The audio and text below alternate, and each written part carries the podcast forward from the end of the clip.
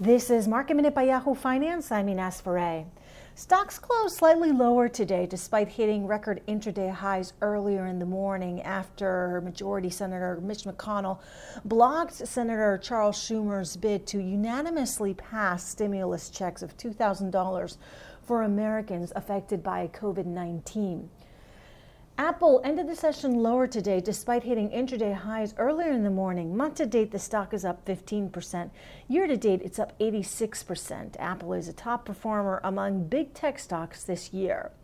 Tesla's price target was raised at Cowen based on higher than expected delivery estimates for the fourth quarter.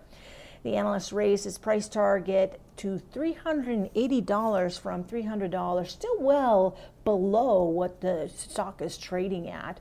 The average price target is $408. Today, the stock was trading around $660 a share.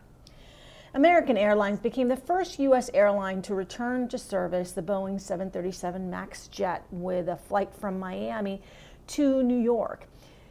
And Amazon ended the session up more than 1% today. Netflix also ended the session up more than 2%. For more market minute news, head to yahoofinance.com.